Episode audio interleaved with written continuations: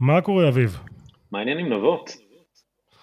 אה, טירוף, אתה יודע שזה אני חושב הפרק האחרון שאנחנו עושים מרחוק אה, לפחות עד ש... אתה יודע, לפחות שאנחנו מקליטים מישהו מחו"ל. כן. ומשבוע הבא יש אולפן מחדש. תענוג. אה, יש לנו פרק באנגלית, אז תכינו את עצמכם, ולפני שנגיד שלום, לאורח המאוד מעניין שיש לנו היום, אה, נגיד תודה לנותנת החסות שלנו, תוכנית הצמיחה לסטארט-אפים של אינטל, אינטל איגנייט, תוכנית שעכשיו מתפשטת לעוד אזורים בעולם, הם אה, מקימים את התוכנית שלהם בארצות הברית ובגרמניה, ובטח יהיו עוד הרבה מקומות כמו שאנחנו מכירים את צחי, תוכנית עולמית של אינטל שמזמינה יזמים וסטארט-אפים בשלבי seed עד A להגיש מועמדות ולשפר את סיכויי ההצלחה שלהם. אז אם אתם יזם או יזמת עם סטארט-אפ טכנולוגי מדהים, אחרי שגייסתם אה, כמיליון דולר, באינטל איגנייט מאוד ישמחו לדבר איתכם, סיימו כרגע אה, לבחור את הסטארט-אפים של הבאץ' הנוכחי, אבל הם תמיד אה, שמחים להיות בקשר עם סטארט-אפים אחרים, זו תוכנית הדגל של מנכ"ל אינטל, והיא מייצרת הזדמנויות עסקיות לחברות שלה בכל רחבי העולם, 12 שבועות, עובדים שם על המון דברים כדי לשפר את סיכויי ההצלחה של הסטארט-אפ, הפרודקט, הטכנולוגיה, כמובן הפרודקט מרקט פיט, וכמובן אינטל לא לוקחת מכם תשלום או אחוזי בעלות בחברה.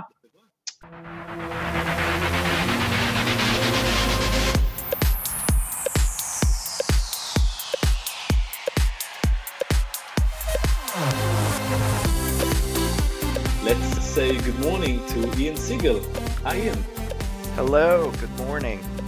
Good morning. So Ian, uh, good morning. So as part of uh, your name, I'm, I imagine you're part of the tribe, right? I am. I am Jewish. I assume that's the question you're asking. yeah. Any any yeah. Hebrew? Any Hebrew knowledge I, from bar mitzvah? I was bar mitzvahed and I studied Hebrew for about six years. That was probably 35 years ago, but I still have a little, so I can still say things like "ani say hafsacha," but that's about it. Hafsaka. Hafsaka. There we go. Yeah. Do you know what it's means? I think it means I want recess. It shows where my Hebrew education stopped, so you can see the level they trained me up to. Uh, okay, but but uh, at least you know you know to ask what you want, which is yeah. good. That's yeah. right. But yeah. but we're not here to to speak about your bar mitzvah or heritage, unless you want to, but to to speak about the company you founded uh, ten years ago, uh, ZipRecruiter. The first time I heard about your company was because of the fact that I'm an avid listener to podcasts, and you are constantly uh, promoting yourself uh, through podcasts, right? That is correct. I think we were probably one of the first or the first major advertiser on podcasts. And to some degree, part of the reason for the explosion of popularity in the channel is we turned podcasting in something you could do as a living because we were actually paying people, you know, advertising dollars for their podcast, where before a lot of it was done by hobbyists who were enthusiasts about a subject, and so they would put out a podcast. Why did you decide to to uh, promote yourself or advertise on podcasts? I, I have been doing startups for wow, I'm gonna say more than 25 years. And one of the truisms that I have learned about startups is if you do everything the same as your competition, particularly if you're a later entrant into a market space, then you're doomed to be second or third in your category because you're not going to be better at whatever the standard practices that at, than the people who've been operating and using that practice for years. So we always at every business I've been at have looked for unique new marketing opportunities or marketing channels. And the cool thing about those channels is if you can find them early, they tend to be very cheap relative to the value that they drive. It takes a long time for the rest of the market to catch up and a natural auction to form to truly price those products at the value that they deliver. So it's a great way to grow a business fast. And and what kind of ROI did you see on uh, promoting yourself on a podcast? You know, podcasts are funny because if you run a radio ad, you know the day and time that radio ad is going to run. And then you can measure the immediate impact of that and the tail of that impact over time. Whereas with podcasts, effectively, they get put out into the internet universe, and you don't really know what the schedule of download and listening is going to be. So it's much harder to measure. we did a, sustained test over many months and where we sort of started at we thought what was a reasonable investment level. And then as our business grew over those months we were able to parse and attribute a significant um, portion of that success to the podcast. But it's definitely not one of those channels you can just flip on and see immediately in a chart that it started to work right away which is actually one of my sayings which i say this all the time inside like when something works the day it launches, you can find it on a chart. You know the day it went live. And podcast was like a little bit more of a leap of faith where we had to watch and be patient, but it definitely works.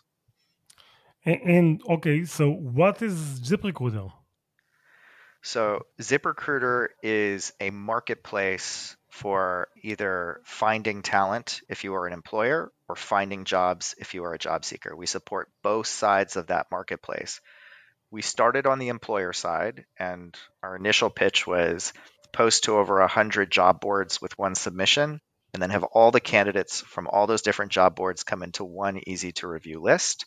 And then for job seekers, initially we did the opposite, which is we said search all the jobs on the web at one site. So for employers, we were what's called a super distributor. And for job seekers, we were a super aggregator. What and made you start the the company? Sorry, Navot. No. Yeah. Well, I ZipRecruiter is the first company that I founded and built from the ground up. But prior to that, I had worked for really a blue chip list of what would be considered relatively famous internet companies in the United States, all of which either had successful IPOs or sold. And at those companies, I was an executive, and I didn't just manage a team, I managed teams. And in the earlier days of the internet, these companies were often too small to have large HR departments that would do the recruiting for you. So when I was managing teams, I would personally be managing the hiring process. So I not only was the team leader, I was the HR professional for those teams. And back then, if you wanted to post a job, you would start on Monster and you would go push the job up through their page. Then you take the exact same job and you'd go to CareerBuilder and you'd put it up there. And then you'd go to HotJobs and then you'd go to Craigslist and then you'd go to Dice. And it was this incredibly labor intensive process just to get the jobs out there. And then the worst part is when the candidates came in, every site had a different way of sending you those candidates. So what we all did is we would print out resumes and you ended up with these iconic stacks of resumes on desks. And I just remember I got the idea for ZipRecruiter. I was staring at my desk and I probably had 900 resumes printed out covering my desk. I mean, it was just a sea of resumes I was about to have to go through for all these different open roles. And I was like, I would do anything to not have to go through all these resumes. And that was when the idea for ZipRecruiter hit me. I was just like, why isn't this online? This is a crazy thing that I am doing. I spend most of my time recruiting. So I was really trying to build an efficiency tool initially that would help me personally solving the pain point that I felt. And it turned out a lot of other people were feeling the same pain point. Okay, so you started the company uh, almost 10 years ago. You really took the time with recruiting, with uh, raising capital, right? Yeah, I mean, we, you know, I had the idea and I corralled three co founders to work with me, and we were building the site part time while we all had full time jobs. And then we launched the site, and the day we launch, we get 12 customers, and we haven't raised any money at this point, and we were basically profitable day one. Wow. and I looked at wow. my partners and I said, you know what? We've been working for VC backed businesses our entire career. And no matter how much success we achieve, what do they say? They just say more, faster, bigger, go, mush, right? Like ne- there's no amount that's ever satisfied. And I was like, you know, we might have something really special here because it's so rare you nail product market fit day one. And we really found a big appetite in the market. And so we made a decision that we were going to bootstrap the business as opposed to raise money.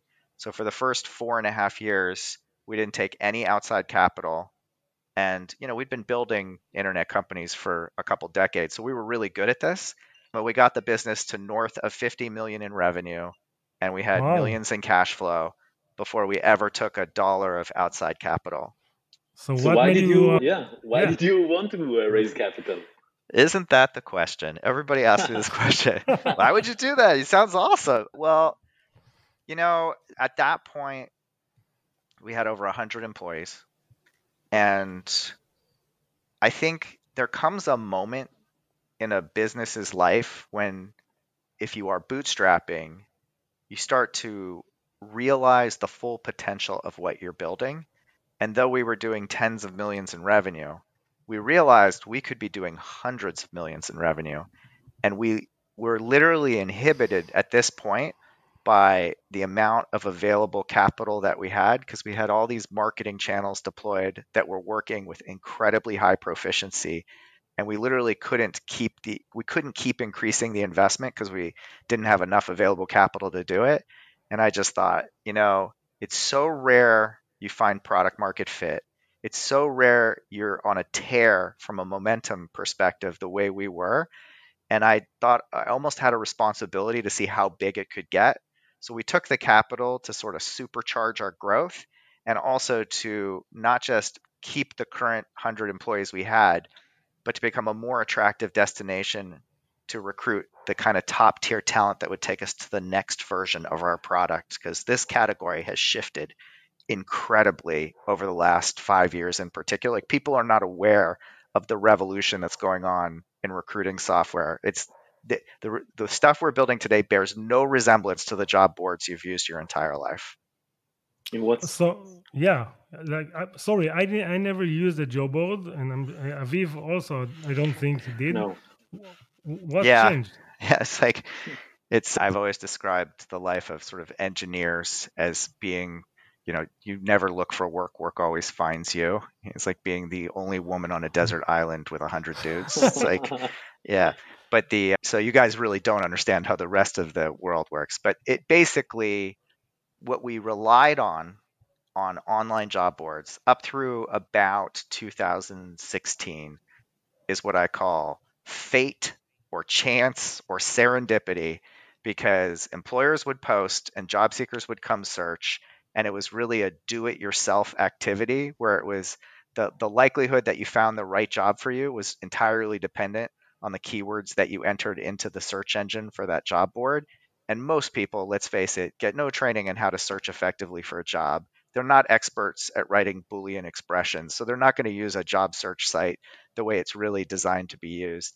And the revolution that I'm talking about happened with the introduction of both machine learning and deep learning algorithmic approaches for matching job seekers and employers. What happens today, as versus what used to happen, is we not only have all the job description content, we have all the resume content from the job seekers, and these algorithms can do matching that is extraordinary because it learns from basically the wisdom of the crowd. This is how I always describe the algorithm, right? So it's not just saying, like, oh, look, your job title in your last job matched the job title of this job this person posted. It's actually saying, you look like a bunch of other people I've seen before. And here's the whole group of job titles for which, when they've applied, employers have liked these kinds of people who look like you. So I'm going to show you all those jobs. I'm going to prompt you to apply to those jobs.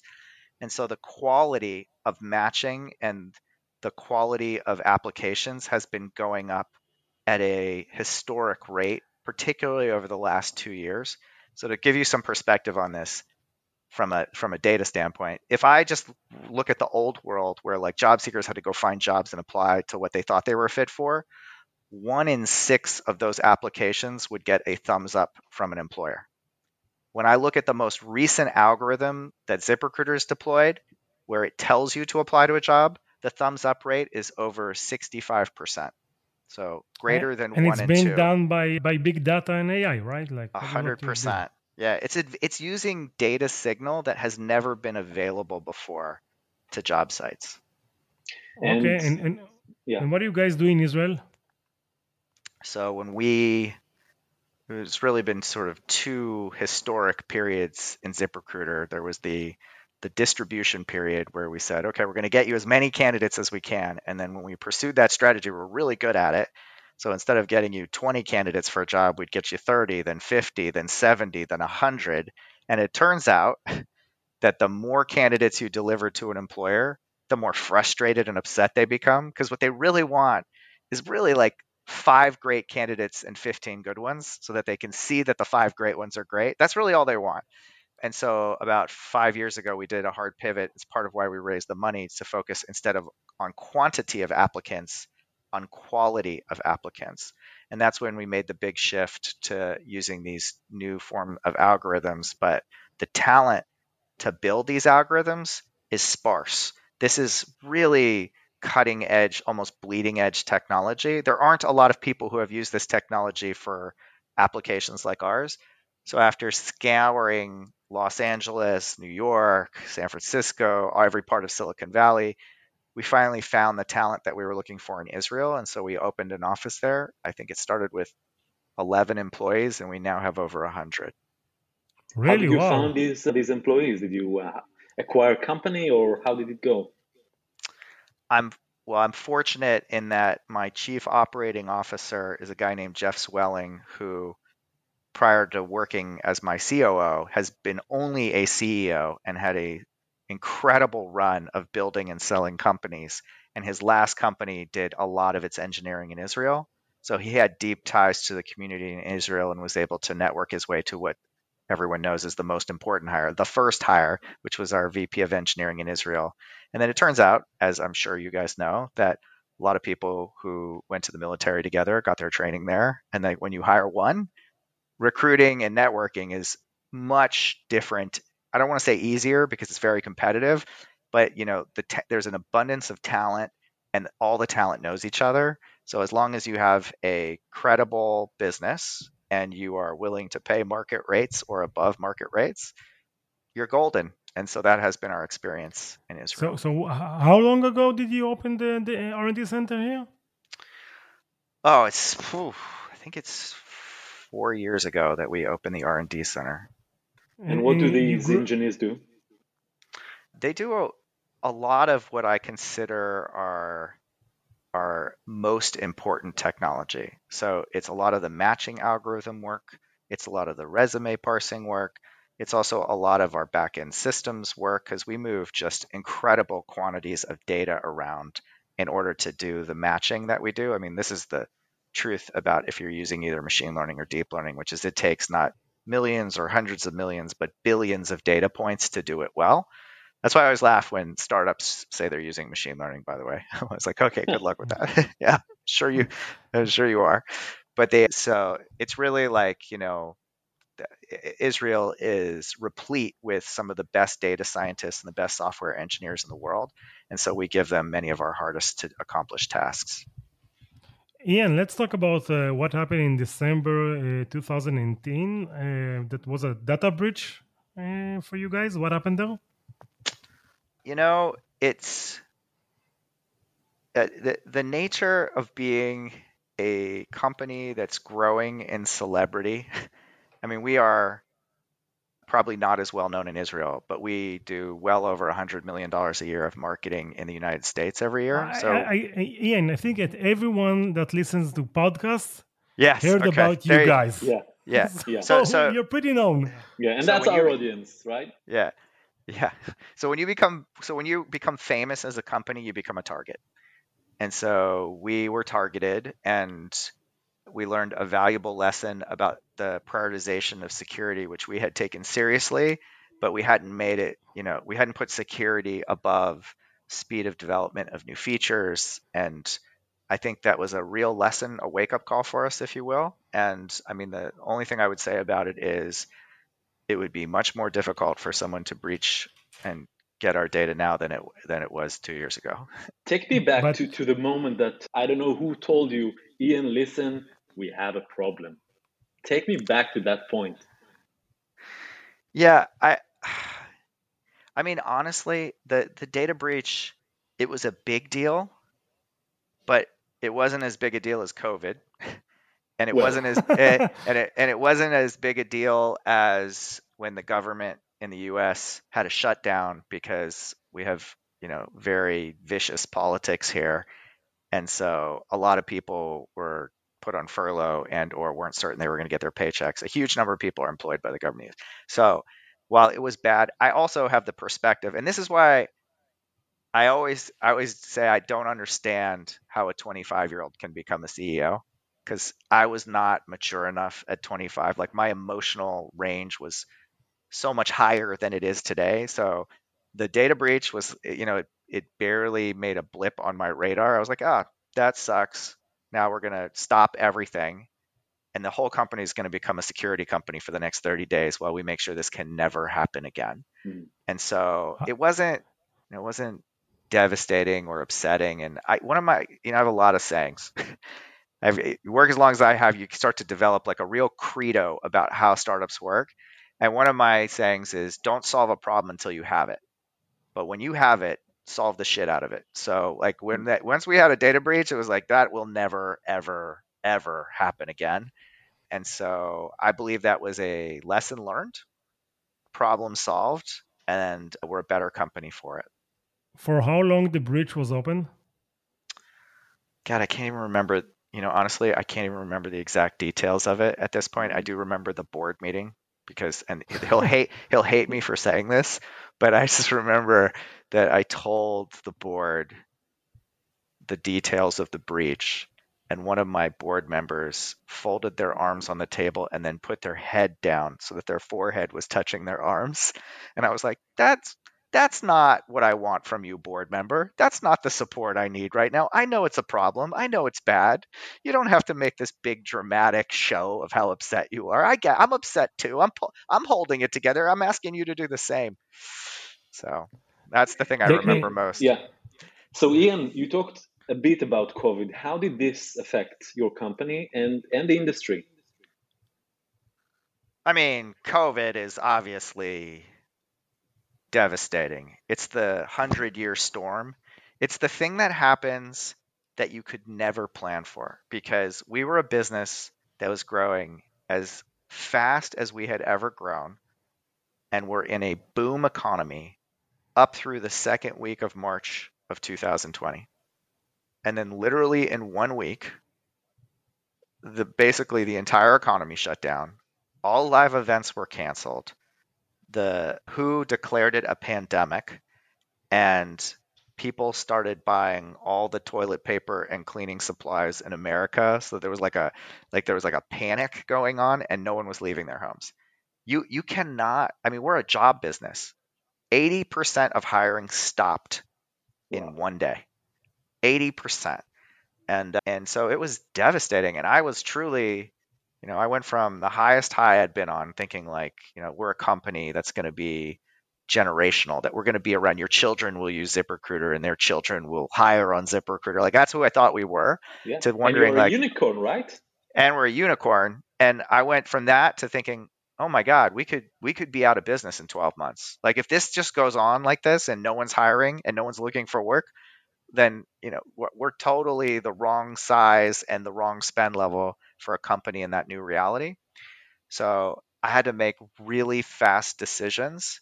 And honestly, when you talk to me about what were the real hard times in my career, that was the hardest. That was in so 2 weeks after COVID started, I laid off 500 employees, which I did personally wow. because I wanted them to see my face and know that it was my decision and own it and say like, look, I'm sorry this is happening but I have to fight for the solvency of the company. I we turned marketing down 80%. And the only stuff we left on was stuff we were contractually required to keep on, or we would have turned it down 100%. And then we just sort of battened down the hatches and tried to weather the storm.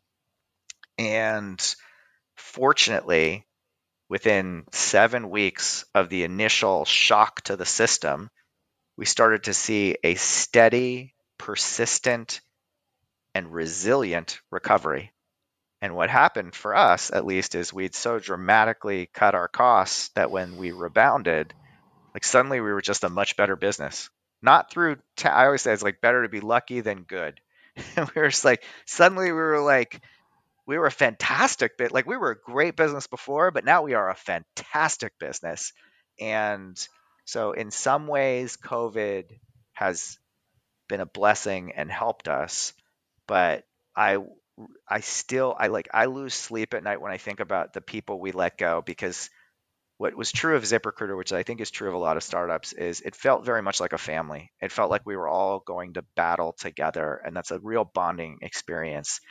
And there were a lot of really good people that we just couldn't afford to keep on anymore, and we had to let them go at a time when uncertainty was at its highest, and the you know that it really didn't just tear me up; it tore up our leadership team and their peers. Like we were let, we were setting these people off into this sea of uncertainty and we tried to do everything we could like we we we gave them extended health insurance we gave them large severance we did everything we could to set them up and i i believe that the majority did really well actually because the recovery was like i said seven weeks later in the us but how how, how big of percentage of the company did you let go we went from we went from 1,200 employees down to 700 employees wow. during the initial COVID. Yeah. And since then, you're you're hi- you're hiring now, or you're still yeah, trying yeah. to I think it small? we're I think we're back up to close to a thousand employees. We've been hiring rapidly, just because the business is doing so well. And and there was a, an eighty percent decline. You said how? Uh, what's what's the situation right now? Is it back to normal or not yet? Well, we what we I mean, so the, the, the there has been incredible recovery. It's almost back to where it was, but it's not all the way back. And there's been a real shift in where business is coming from because a bunch of categories that are really big hiring categories, so things like hospitality, which is going to be the hotels and the tourism industry and restaurants and retail, which is where you buy your, you know, you go to a store and you buy clothes like all these companies basically stopped hiring and many of them shut down or went fully virtual. And so what we're seeing is a surge in new categories of jobs. COVID created big winners and big losers, and it was nothing to do with the merit or talents of the leadership teams of these businesses. It was like like a roll of the dice, and you either got lucky or you didn't get lucky. And so we see like if you're in e-commerce right now, oh my God, this is the greatest yeah. time. You know, is Zoom the greatest company in history or the company with the greatest timing in history. We'll never know because they're worth so many billions of dollars now, right? Like, and I, I don't think there was any upside case that they had modeled where they're like, you know what's going to happen? The entire economy is going to shut down and everyone's going to need to use our product, not just for work, but our kids are kids are going to need to use it to like go to school. Like that's Ian. Uh, yeah. How, how was the board when you went into the board and tell them, listen, I know that I gave you projection for 2020 but now we're I'm doing you I'm giving you a new projection. Well, I mean, fortunately for me, this hundred year storm didn't just hit me; it hit everyone. So you know, there I think there were really three classes of companies that my board members were experiencing. You know, some of them were like ticketing companies for live events; their revenue went to zero, like that, like overnight. And then there were some companies that were windfall winners of COVID, and suddenly their business was taking off like drop shipping e-commerce companies. Oh my goodness, what a time to be in drop shipping, right? And then we yeah. were the mid, we were the middle company where like we were still making, you know, tens of millions of dollars a month, but our revenue was falling really fast. And so they thought we had runway. And so we were not in the class that they were worried about because initially they were just worried about the ones in triage, the companies that were on the cusp of dying immediately. So like it was actually it wasn't that hard to tell them. It was much harder to put the plan together and talk to the employees than it was to talk to the board. And I think that's like I I think when you have a healthy relationship with your board, they operate more like partners and not like a boss. Like I didn't feel like I was going to tell my boss bad news. I felt like I was sharing with my partners what was going on and making and they were participating and making plans with me. Um, can you share a little bit about uh, your numbers right now? Like, how much are you guys making? Uh, well, we don't publicly disclose anything, but I will say, you know, we measure revenue in the hundreds of millions, and we're the fastest growing job site in the United States still. And our, you know, one of the things I say to every new employee, I do a, I do a onboarding session with every new employee and I say, I'm going to make you one promise. Here's my promise. Every month you're here, your job will get easier because every month the product gets measurably better. And that's true. So, so when are you guys going public? Hmm. we'll see. Any any immediate plans? I definitely think we are a company that is built to go public, meaning that not only do we have incredibly healthy financials, but we provide a necessary and long-term need of the economy, which is hiring and or finding work. And then we happen to be at a moment where you know unemployment went from under 4% in the United States to greater than 16% during COVID and now it's trending back down. I think it just it just came back under 8%. So but that means there's still many many percentage points of unemployment to go. So a lot of people need to hire back up and a lot yeah. of people need to find work right now. It's going to be a good few years here for ZipRecruiter. You know, uh, Ian, we started the, our episode with your Hebrew and your Jewish heritage. I mean, we have an amazing podcast, right, Navot? But what made you, a CEO of a unicorn from the US, decide to to come and, and be hosted on, on an Israeli podcast? Well, it's I not your heritage, know... right? No, it was. I mean, a little, but like the main reason I I wanted to do this podcast is you know, we're hiring in like crazy in Israel. So we're still looking for the best talent that we can find in Israel is basically Silicon Valley. As far as I'm concerned, the best engineers in the world are in two places, Silicon Valley and Israel.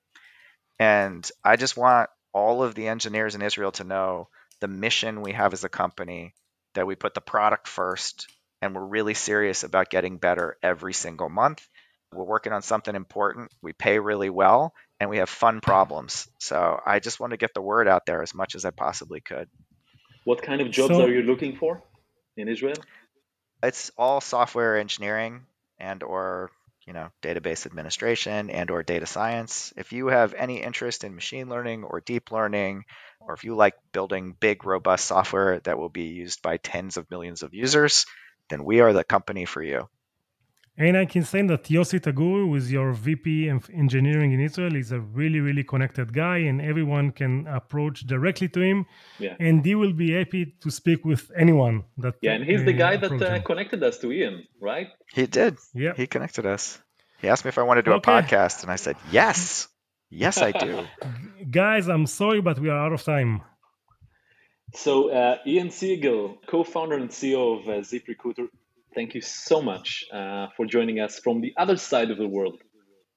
And, it's been a pleasure, uh, guys. This podcast, this podcast uh, is available on Spotify and whatever you hear your podcast, כלכליסט. Uh, I'll switch to Hebrew now. Uh, אביב, אם אתה מאזין לפרק הזה ונהנית, אני ממליץ לך להאזין לעוד פרק באנגלית שעשינו על המגפה של רוב המנכ"ל של לייב פרסון. לגמרי. שהיה מאוד מאוד מעניין. לגמרי. אה, ויאן דיבר על, על חסויות לפודקאסטים, אז אנחנו צריכים להגיד גם תודה לנותנת החסות שלנו, אינטל איגנייט, שסיימה את המחזור השני המצוין שלה וגייסה את המחזור השלישי, אה, ועדיין רוצה להיות בקשר עם אה, יזמות ויזמים של חברות מדהימות שגייסו כמיליון דולר לפחות, חברות סטארט-אפ בשלבי צמיחה, אז אם אתם מעוניינים לעבוד עם ענקית הטכנולוגיה אינטל, שרכשה כמובן את מובילאיי והבאנה לאבס ומוביט ולקבל ליווי צמוד של צוות מדהים, אז פשוט תכתבו להם ignite at intel.com, ignite זה i-g-n-i-t-e at intel.com, תסתכלו על רשימת הבוגרים, תתייעצו עם אנשים שהיו שם, אנחנו מאוד ממליצים. עד כאן. יאללה, איין, thank you. Thanks a lot, Thank you guys. Been fun. Bye. Bye.